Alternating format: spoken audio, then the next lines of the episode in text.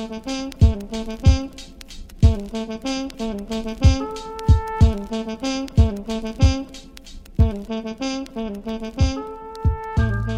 and welcome to the Hail Maryland podcast. I'm Varun Shankar, joined by, always by Jacob Steinberg. Jacob, how are you, man? I'm good, Varun. How are you? It has been it has been some kind of a week so far. It it, it has been crazy. Uh, things are going down with the election. I yo, by the time uh, you guys listen to this, it might be over. We will see. But uh, you know, Joe Biden's eagerly looking at the results from Pennsylvania, and uh, we're going to be looking at something from Pennsylvania too in uh, previewing Maryland's matchup with the Penn State Nittany Lions. You like that segue there? You like that segue? You see how smooth that was? Impromptu. I just made that up on the fly. Uh, you know, as always, before we get started, we love the support we've been getting. As always, rate, review, share the podcast. If you leave a five star review and add in your question, we will read your review on the air. So please do so, and we'll shout you out and answer any questions you have. All right. Jacob, we talked to Coach Locksley on Monday. There's another press availability on Thursday. What did what did we learn on Monday? Anything specific? Yeah, there are two big things that stood uh, out. I'm going to talk about the second one because I know you wanted to talk about the other. To me, I asked Coach Locksley a question about Maryland's run pass option offense and why he thinks it's been so successful through the first two weeks. And he talked about Taulia's ball location and how that's been pivotal for Maryland's success thus far. We've seen his ability to throw into tight windows on that 76 yard touchdown to Jeshaun Jones against Minnesota. He put it only in the spot where Jeshaun could catch it. It was tight coverage, and then Jeshaun did the rest and took it to the house. But if Taulia can continue maintaining that excellent ball location and accuracy, it's definitely going to be a big benefit for the Maryland offense. And I'm intrigued to see how they utilize that moving forward because, at least to me, it's been their most successful part of their offense. And looking back to their game two weeks ago against Northwestern, it was really the only play that brought them any sort of success whatsoever. Right. And that's one of the biggest things that's really key for this offense is the accuracy there. The ability for Taulia for Taulia to uh, not only be really accurate on those RPOs, but also accurate when he's rolling out to his left and right. That that's the mark of a really good quarterback, and that's really a really encouraging sign because accuracy is one of those things that you can't really teach. And so it's good. It's good stuff to see. Mine is a little bit less positive because so at the end of the game against Minnesota, Maryland has the ball and they have the option for like a Hail Mary. They were at the somewhere between the 40 and 50 yard lines.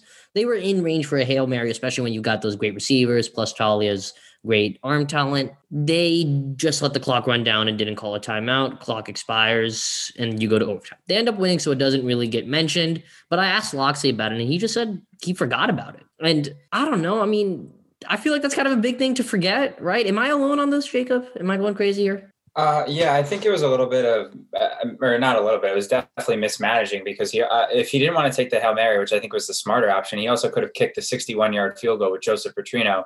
And I meant that a 61 yard field goal is an absolute mile. It's especially in college, even that's a long one for NFL kickers. So I, I don't fault Locksley for not attempting the kick. But if he knew that uh, he, he was going to try and make a play at the end of the game, the way his offense was rolling, that's the thing that stood out to me. It's not really the the concern that he necessarily forgot about it and mismanaged it. I think the bigger concern is that the way his offense was rolling, he didn't kind of roll with the success of his players, and he kind of just was. And I know Daniel talked about it on the last episode. It kind of epitomized, you know, playing safe and not playing to and then not playing to win. And if Maryland's going to need to do that moving forward, and I definitely think it's something that Coach Locksley is going to learn from. Like you said, it wasn't really a big deal considering that they won the game, but had they lost that game against Minnesota, who knows in double overtime if Brock Walker, their kicker, had made the extra point, it certainly would have been a bigger deal moving forward. And I and I'm really intrigued to see Coach Locksley's not only late game management, but also end of the game management at the end of the first half. I want to see how he responds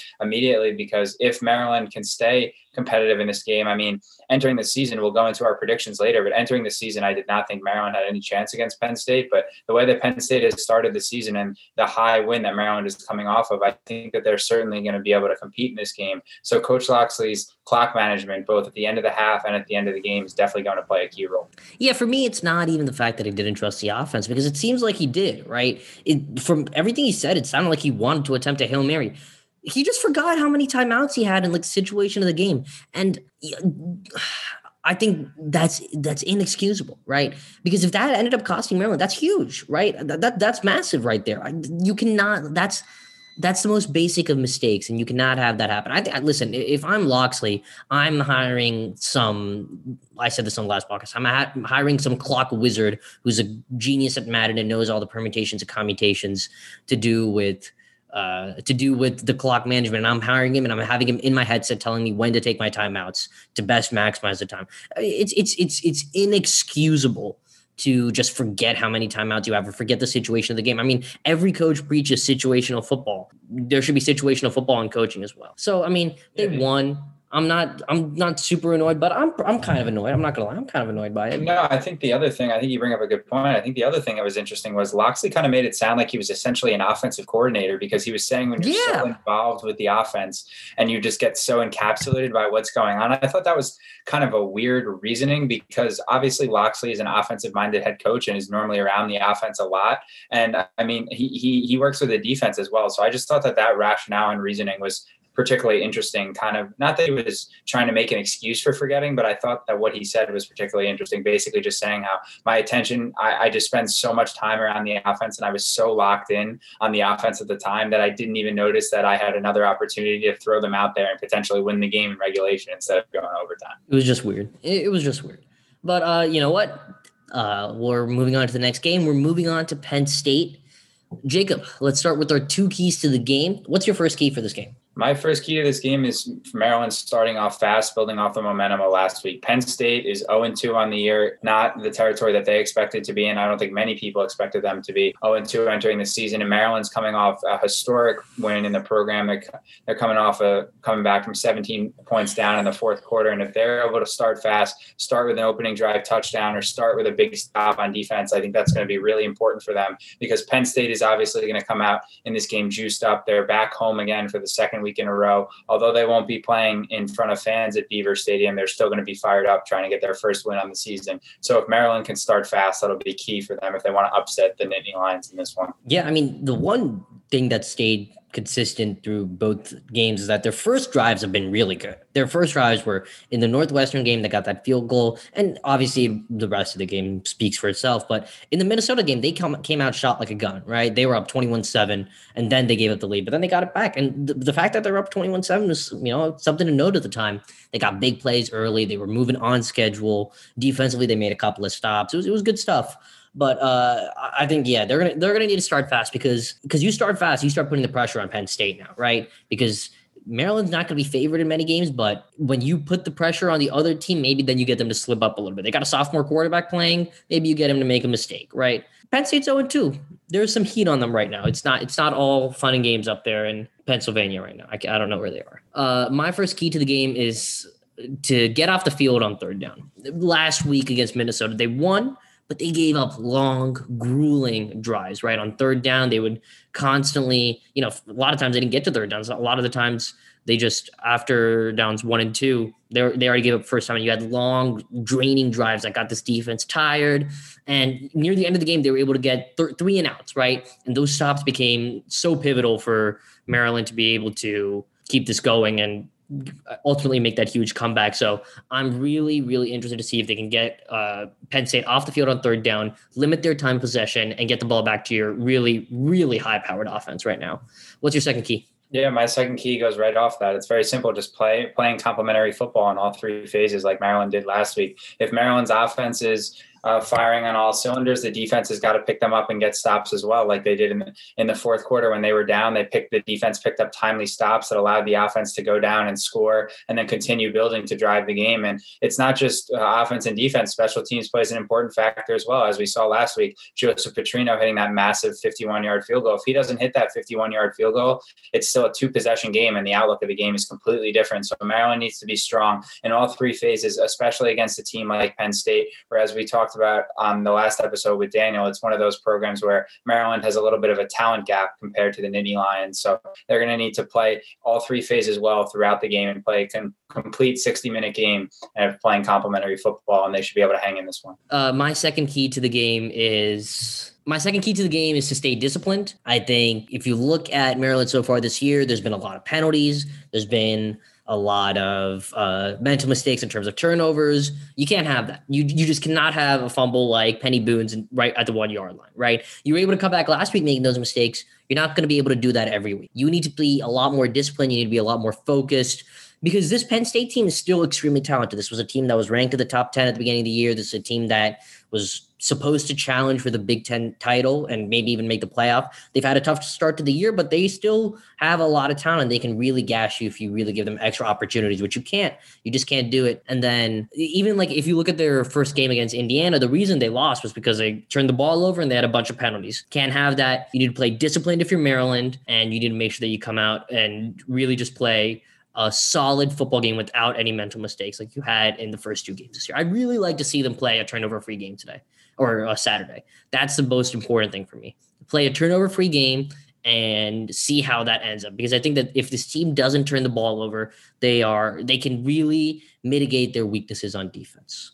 Yeah, 100%. I agree. I think that they'll be able to mitigate uh, a lot of the problems that you brought up, and playing turnover free football would be really impressive against this talented Penn State defense, especially as you cited with Maryland's turnover differential minus six to the first two games. All right. Yeah, I think like Locksley himself was talking about how frustrated he was by just all the errors that were happening. So I really think that he he's going to be preaching that. So I really hope they come out with a, a, a better focus because a lot of the penalties just seem kind of dumb. You know what I mean? Like the Jeshaun Jones block, he doesn't need to do that. He just needs to kind of push him a little bit. And then um and then there was also the taunting the unsportsmanlike conduct penalty that didn't get them off the field on third down. There were the two turnovers which you know, one was a tipped interception, so you can just say that's bad luck, but the other was a fumble at the one yard line, and Peny Boone didn't get any carries after that, and I don't think that was a coincidence. Um, let's move on to our X factors. Who's your Penn State X factor? My Penn State X factor is defensive end Shaka Toney. He's their best defensive player, with their linebacker Michael Parsons opting out and deciding to not opt back in. He's preparing for the NFL draft. Michael Parsons is an outstanding player. I want my New York Giants to draft him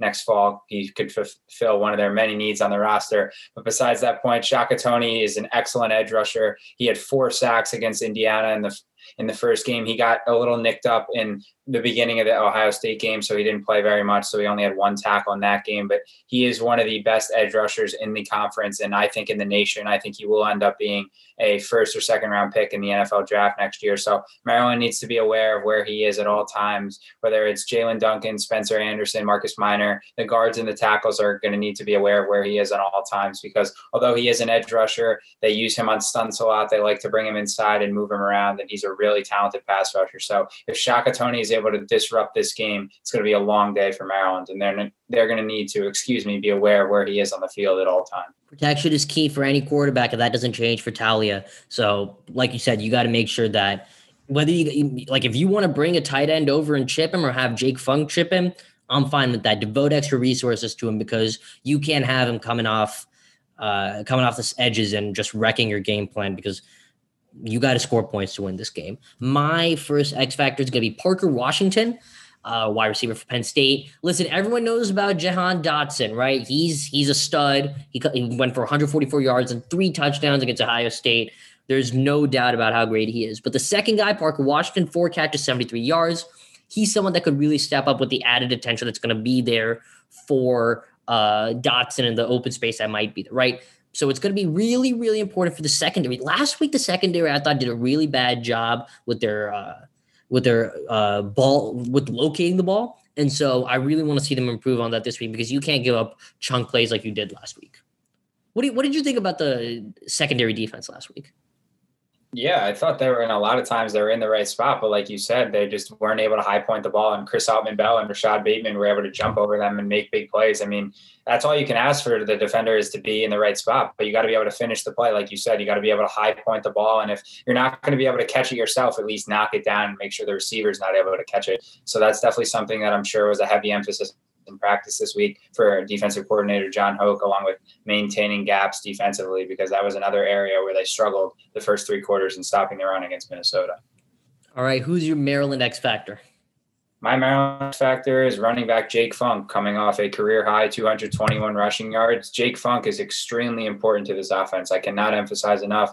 As Varun referenced earlier, with Peny Boone fumbling on the one yard line in the last game, he didn't get many carries, or I should say, any carries after that. And who knows if that's going to carry over into this week? We still don't know about Tayon Fleet Davis's status. It doesn't sound like he's going to play. He's still working some off the field issues with the with the university. So if he's not able to play, it's going to be all Jake Funk. And Jake Funk was phenomenal last week. He was running hard. He was showing his speed. And when Jake Funk is running really well, it, it gives Maryland great balance offensively. Not only does it allow them to work the play action passing game, but it also allows them to utilize the run pass option, which I talked about earlier and said that they had so much success with. Uh, I asked Dontay Demus about it, and he said, along with Taulia's ball ball uh, location and accuracy, echoing what Coach Locksley said. He said, when the running game gets going, when Jake gets going, it helps out the that RPO offense so much. So if Jake Funk and the Maryland running backs are able to establish the run early, it's definitely going to go a long way for Maryland in this one. Yeah, for sure. I think that it, last game you saw what a good running game can do for a quarterback because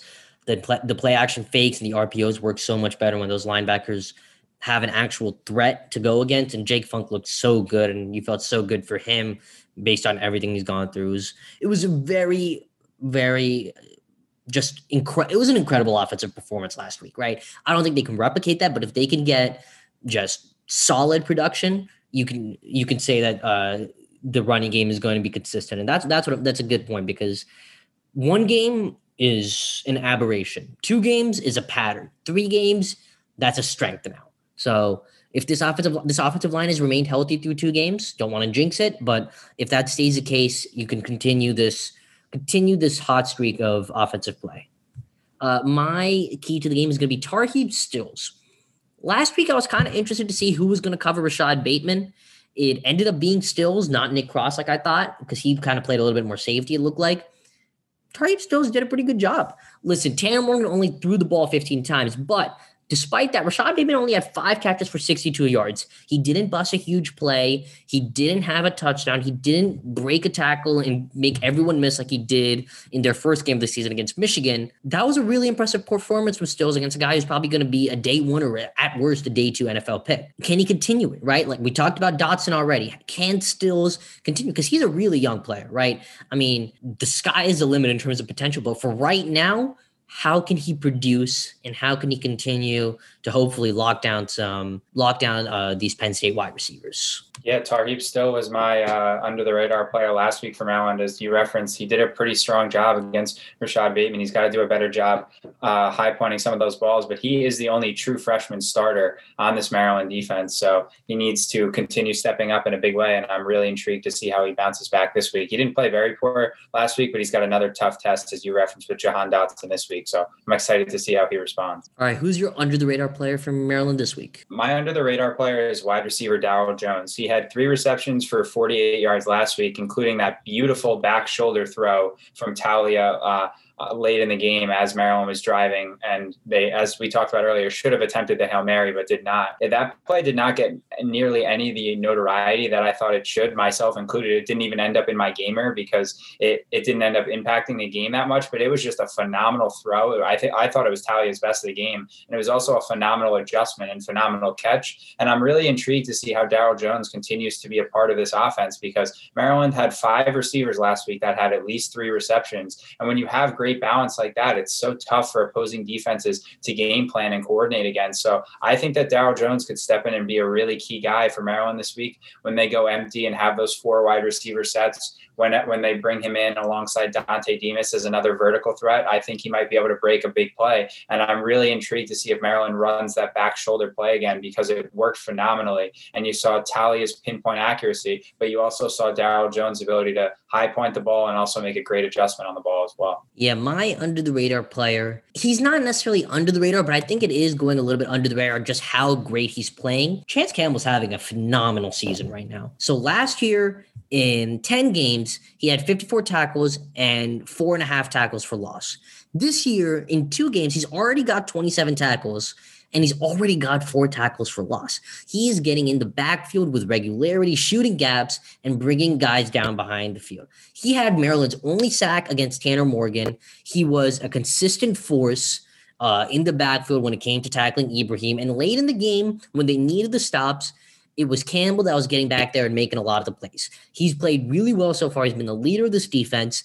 I'm really interested to see how he plays against a little bit more of a pass happy team and a little bit more of an offensive threat, to be honest, in Minnesota, in uh, Penn State. He's going to be really integral to their game plan. Game plan, not only in terms of making sure that he's playing well on the field, he himself, but also in making sure that everyone else is still aligned correctly, make sure there's no uh, alignment mistakes that you can see with a young team like Maryland. Yeah, I love the way that Chase Campbell has played so far. I said it on our last episode with Daniel. He's the unquestioned leader of this Maryland defense. When he plays well, this Maryland defense plays well, and they all get energized around him. That sack that you referenced in the fourth quarter, it's Maryland's only sack of the season, and I'm not surprised that it was him. He plays with a relentless motor. He's all over the field. He's one of the guys through two games. It really has not struggled to tackle very much. So I'm really impressed with what Chance Campbell has brought on the field thus far, and I'm really excited to see how he plays moving forward on Saturday. All right, now let's move to our game predictions. Jacob, what do you think the score of this game is going to be? Yeah, I'm going to say it's going to be another shootout for Maryland. I think if you're going to bet the over in this game, I think you're going to hit it. I think that's going to be a common theme with Maryland this year and their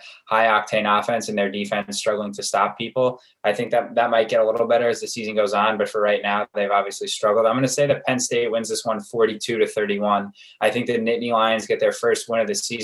I think that Maryland's offense is able to capitalize on some big plays and score some points, but ultimately, I think that Penn State's offense just has too much firepower for Maryland's defense to compete with them. I think that this is going to be a close game throughout. I think that probably for three, three and a half quarters, it's going to be a close game, but I think Penn State's going to get a, a late touchdown to kind of break off a little bit to extend the lead from 35 31 to 42 31. And if for Maryland, that's that's a much improved from last year because I was in the stadium for that 59 nothing trouncing that they faced last year. And that was just an awful football game. And it can't get any worse than that. So I'm really intrigued to see how Maryland responds. And lot, even though Maryland is 56 new players, they have a lot of guys still on the roster that were on the field for that loss last year, and I'm sure they haven't forgotten it. And I'm sure they're very eager to bounce back against a Nittany Lion team that has certainly underperformed so far. Yeah, for me, I'm going to go 37 24 Penn State. I think although this Maryland team has shown a lot of promise, I don't think they can hang with the powerhouse of this conference just yet. If you look at the opening game for Penn State against uh, Indiana, which is like the huge upset that you can now say is like the big deal right now, which, you know,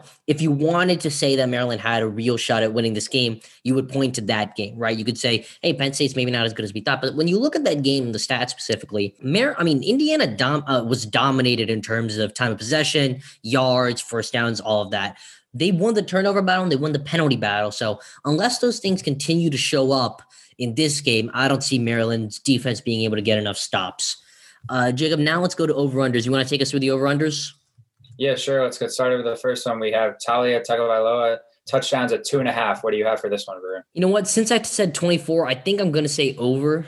I think that he's going to be. I think they're going to have to go to a passing game a lot just because they're going to be down, and so I think he's going to really shine. And you're going to see this entire offense kind of just build off what they did last week. Yeah, I agree with you. I also didn't specify on this over under. Uh, passing or rushing touchdowns. So I'm just going to say one. this is total touchdowns for Taulia. So that definitely makes me want to pick the over as well. I wouldn't be shocked if Taulia has another rushing touchdown this week utilizing his legs. And for the next one, we're going to look at Maryland's offense. Once again, we're going to look at Jeshaun Jones. We have his receiving yards set at 60 and a half. What do you have for that one? I'm going to say under just because I think he's kind of a boom or bust kind of player. And I don't think there's going to be those kind of big plays. I think – uh, Penn State's going to be a little bit more judicious in coming up and uh, coming up with with the RPOs and playing those a little bit more safely than Minnesota did. I don't think you're going to see Jones go bust free on a slant route like they did or a skinny post route like he did against Minnesota.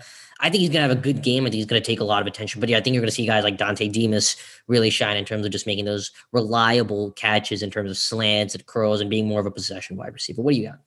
Yeah, I, I think he's actually going to hit the over, but I agree with you. I don't think that it's going to be because of a massive play. I think that he's just going to be heavily involved with the offense throughout the game. If I had to pick, I'm going to say Jeshaun Jones finishes with about five receptions for 65 yards. So I think he hits over, not by much, but I do think that Jeshaun is going to be heavily involved in the offense in this one. And and this one uh, for all the over unders is the most important for me. We have Maryland turnovers two. What are you taking in this one?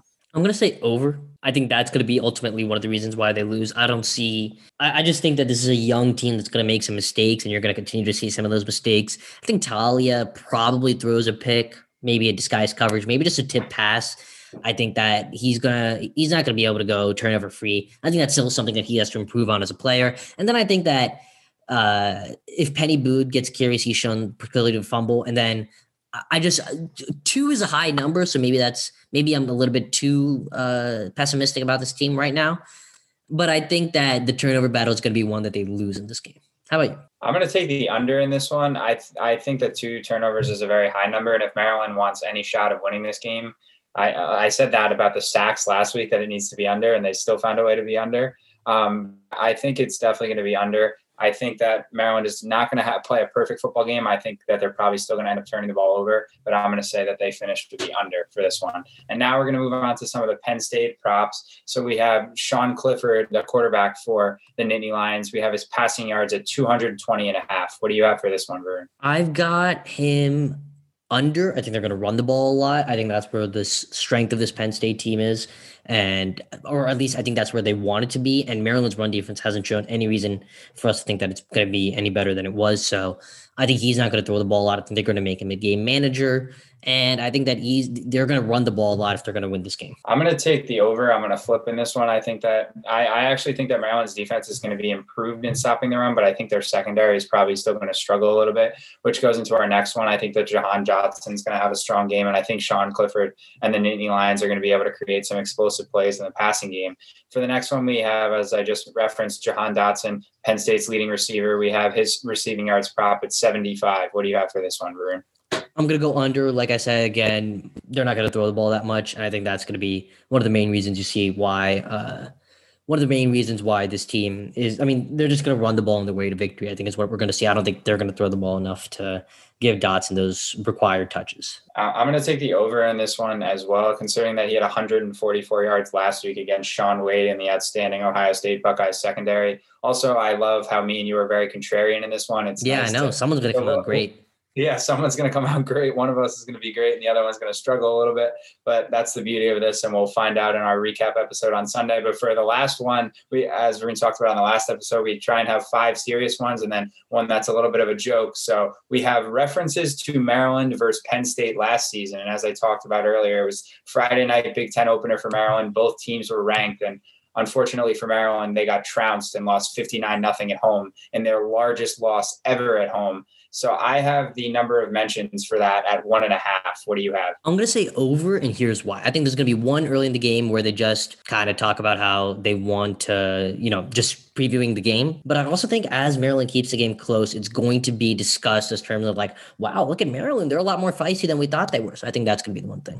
Yeah, I, I wrote under. What you just said tempted me to to go over, but I'm still going to stick with the under. I think that they're definitely going to profile it at the beginning of the game. But assuming that Maryland can keep this game close, for the majority, like I think we both referenced, I think that they're going to stay away from talking about it and just kind of focus the action that's going on on the field. But this one, it would not shock me at all if it ended up being over. All right. Thank you for listening. We're going to go now to our behind enemy line segment on Penn State. We brought on the Centre Daily Times Penn State football beat reporter, Parth Upadhyay to talk about the Nittany Lions. It was a great conversation. We learned a lot about this team, so please check it out. Uh, so we'll go to Parth right now.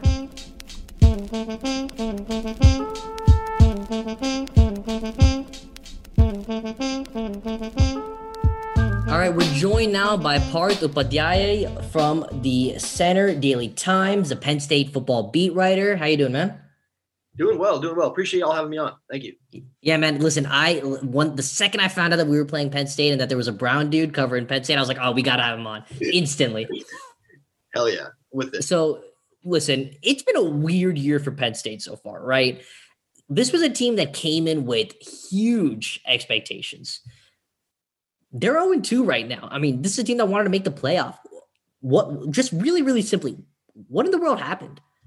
Yeah, I think the, the losses just started to add up. You know, before the season, uh, they're ranked number seventh in the preseason polls, you know, in the AP poll. Uh, then Micah Parsons, you know, the star linebacker, opts out in August. You know, this guy's supposed to be a, a, top 15 pick in this, you know, this spring's NFL draft. Then, you know, you've got Journey Brown. You know, they, they lose him to a um, undisclosed medical condition, is what they called it. Um, and that happens before Indiana, before they even begin the season. Then on the first drive against Indiana, you got Noah Cain going down. You know, this is supposed to be a team offensively that just relies on its on its running backs room. Um, you've got one of the deepest running backs room in the in the country, and then obviously you're you're taking those quick hits with Journey Brown, who's supposed to be, like I said, another um, you know first second round potentially draft pick in the NFL draft, and then you lose Noah Cain too. Um, that hurts, and then you've you know you're forced to to throw the ball more. Um, and you know, oftentimes, you know, against uh, Indiana in the first half and against Ohio State for for most of the game, it um, it didn't work out well for for Sean Clifford. So Penn, Penn State obviously tough loss to Indiana 36-35 in that opener. Not many people expected. I mean, now Indiana is the number 13 team in the country, but there were some clear penalties, some turnovers, some mental errors in that game from Penn State. What do you attribute that to? And a little bit of a, it happened in the second game with Ohio State as well. So what do you attribute those factors to thus far? Yeah, you know, it's hard to tell. It's it's pretty uncharacteristic, I'd say, for for a James Franklin team. Um, and Franklin's talked about this too. I think he he said it after the Indiana game. Um, that's not how they how they've done things, you know, during his seven years with the program. But I think it just comes down to a lot of youth. This is one of the the youngest teams, you know, James Franklin has had. Um, and that's even highlighted more. Like we get back to the losses. You know, when you're losing um, you know, two or three guys who have, or I guess two guys, and Micah Parsons and Journey Brown who have star potential, and you're losing Noah Cain too. Um, you're losing a lot of that, you know, veteran on-field experience, and then you know you uh, end up playing guys earlier than you'd like, and I think that you know just lack of maturity is what causes those errors, in my opinion. You talked about Franklin. What's the panic level at for his staff and more importantly, his players? Yeah, I don't. It's, it's kind of hard to tell, and and I wrote about this after um, the Ohio State game, just about them having their backs to the wall. Uh, it's the first time Penn State's gone 0 and 2 to start the season since 2012, um, and obviously that was under that wasn't under Franklin, that was under um, O'Brien, you know, Bill O'Brien. Um, yeah, I'm not sure. I actually this week I'm, I'm working on a story. Um, I talked to a couple guys from that 2012 team, Matt McGloin included, um, and just kind of wanted to get a sense of what their demeanor was, you know, when they were 0 2. Like, what were they feeling? Were they panicking? Um, obviously, you know, we don't get to be at practice, and access is more limited, certainly over Zooms than it would be in person. So you don't really get that kind of vibe that you would get probably from sitting, you know, across from Sean Clifford or across from Jahan Dotson. Um, but I, I, think they're they still seem to be focused. I think that's um, that's one thing about Franklin is he's he's never um, you know, in his seven years, never lost the locker room. I feel like no matter what the circumstance was. And you talked earlier about Micah Parsons, obviously the star linebacker for Penn State. He opted out initially, had the opportunity to opt back in, but decided not to and to prepare for the NFL draft. And I agree with you completely. As I was telling Varun earlier, I'm a Giants fan, and their their struggles are documented very well. So I'd love Micah Parsons to uh, be in addition to their defense. But the the struggles that we've seen through Penn State's defense for the first two games, giving up. Uh, 38 and 36 points. That's not very characteristic of a normal Penn State defense. Do you attribute that most to the loss of Micah Parsons, or do you attribute it to other factors as well? Well, it's hard to kind of pinpoint all of that onto one player, right? And I know um, Micah was certainly a big loss. He was a superstar, like I said, you know, at, at linebacker there. Um, but I think it, it kind of goes back to the the losses and mistakes adding up. You know, Jesse Luketa, who's filling in for Micah Parsons, um, gets a targeting call against Indiana and then can't play against, you know, the first half against Ohio State. Uh, you know, those things matter, right? Like to a certain point, um, you know, you're you're down depth, you're down, you know, that kind of veteran leadership, you're down star power. Um, and you know, they haven't played in, you know, almost a year. I think it was 10 months. Uh, yeah, about 10 months. Um, so I think it's a, just a combination of, of, of rust and kind of inexperience showing itself in that Indiana game, how much of that can be attributed to mental errors like the turnovers and penalties, and how much of that is just them getting outplayed? And is this something where, you know, when we look at the preseason expectations, now that you see some guys opting out and you've seen the guys who are not on the team right now and not playing, and you see those first two losses, have you adjusted what you think this team's just outlook and potential should be? Yeah, that's a that's a really good question. I think um, you talked about the Indiana game and then you know, I think you, you said getting outplayed potentially is what you were asking. Yep. Um, yeah, I don't I don't think they got outplayed at all. I think they beat themselves more than Indiana did anything right, if that makes any type of sense. Um, you know, Penn State had nearly 500 yards of offense in that game. Indiana had 211. Um, they Sean Clifford threw two picks in the in the first half. Uh, one of them was um, one of them led to a drive that ended in a touchdown. The other one led to a drive that ended in a field goal. That, that's ten points right there. And then you miss you you miss that 25 yarder, you know, before halftime. All those points add up. And ultimately it was more Penn State giving that game away than Indiana taking it. Yeah, man. If you want to talk about two teams that have turnover issues, Maryland's right now minus six. They haven't forced a single turnover. They've had six turnovers so far this year. Uh, they're minus six in differential. It's very much a situation where you have a very movable object meeting a very stoppable force right now. And so I, the turnover differential is going to be very key in this game. Uh, what's the like if you're Maryland and you're looking at a place in this game to attack this Penn State defense or this Penn State offense, where's like the weak link that they can attack? It's the secondary. I think, you know, if you're uh, Tagovailoa, I hope I'm pronouncing that mm-hmm. correct. Yeah, that's it. Oh. You are impressive on, on first reference. yeah, first try. yeah, I mean, if I'm if I'm Tagovailoa, I'm, I'm airing it out. You know, uh, the the secondary has looked susceptible. You know, certainly to Justin Fields in Ohio State, but even at times to Michael Penix. You know, I only you know Michael Penix of Indiana, obviously.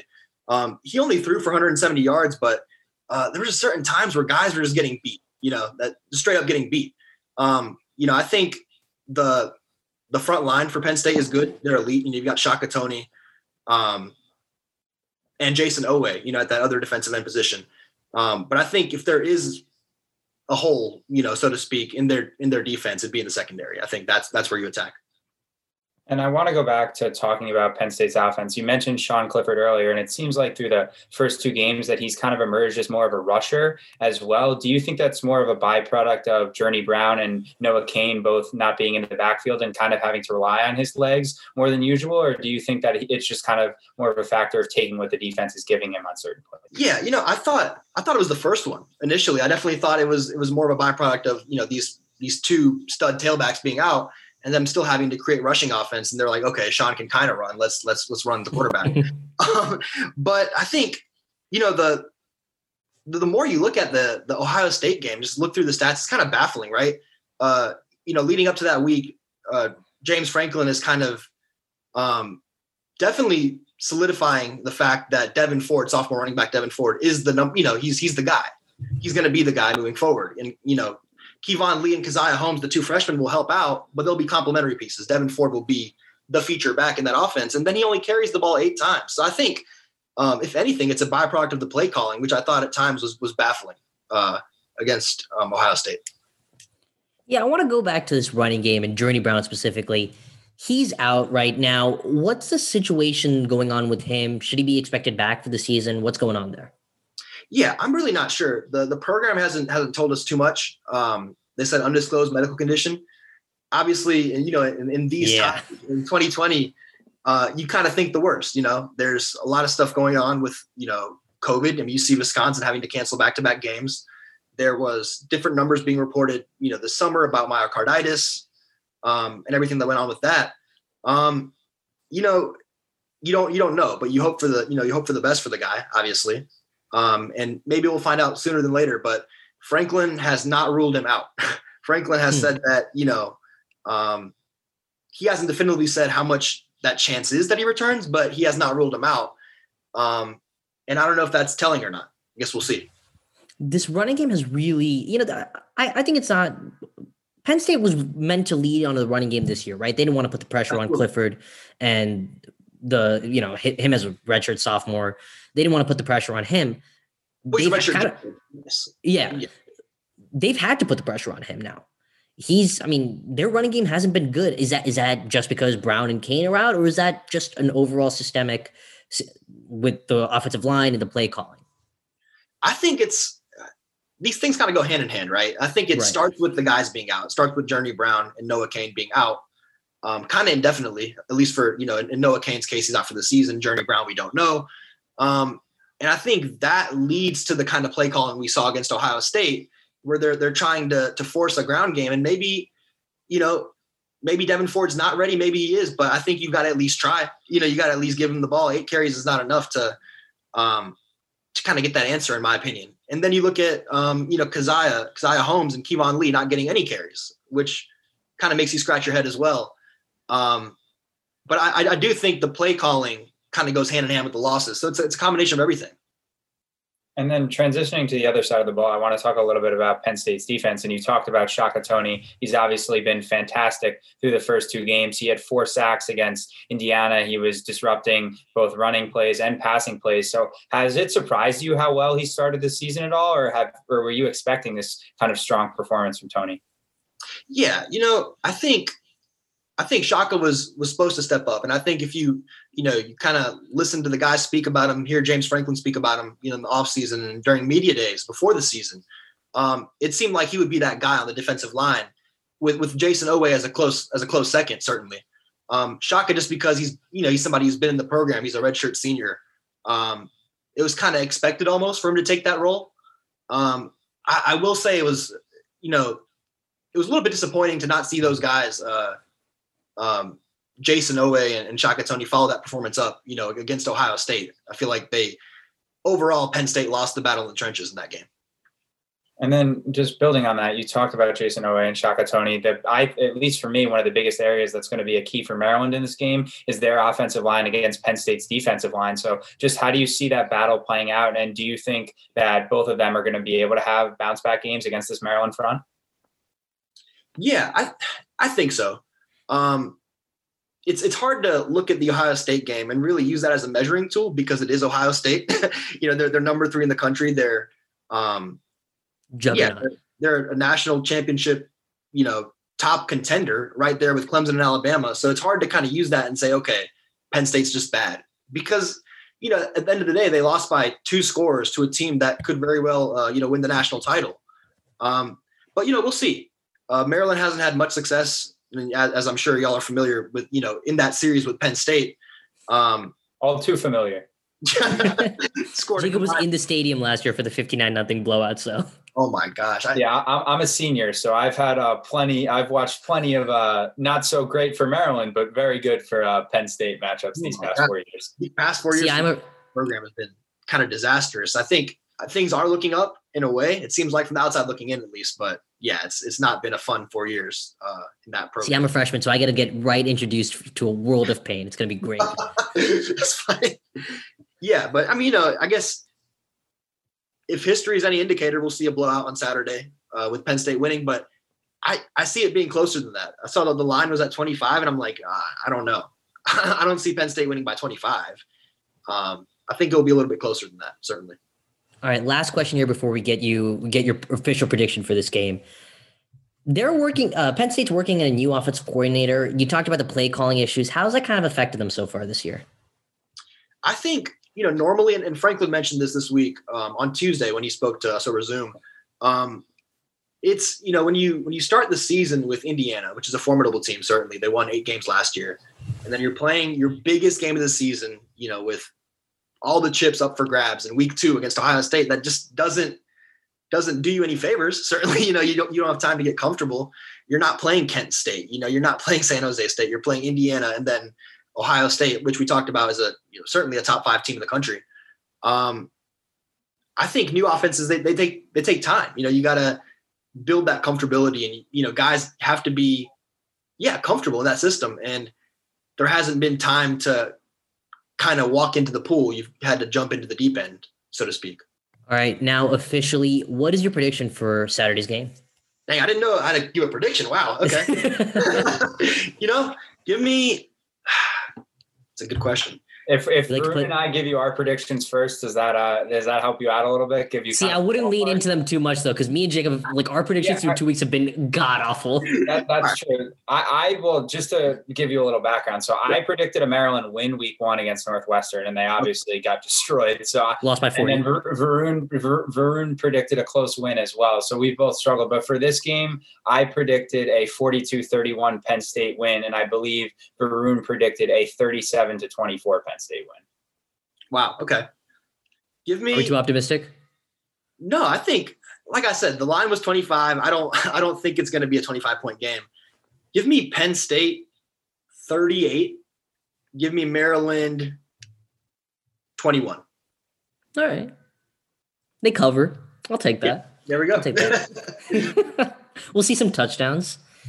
Um, thank you so much for coming on. Uh, Parth, where can people find you on Twitter? Where plug all your stuff? Yeah, my Twitter is at uh, P U P A D H Y A Y A underscore. That's a lot of letters. It's you Padjai underscore on Twitter.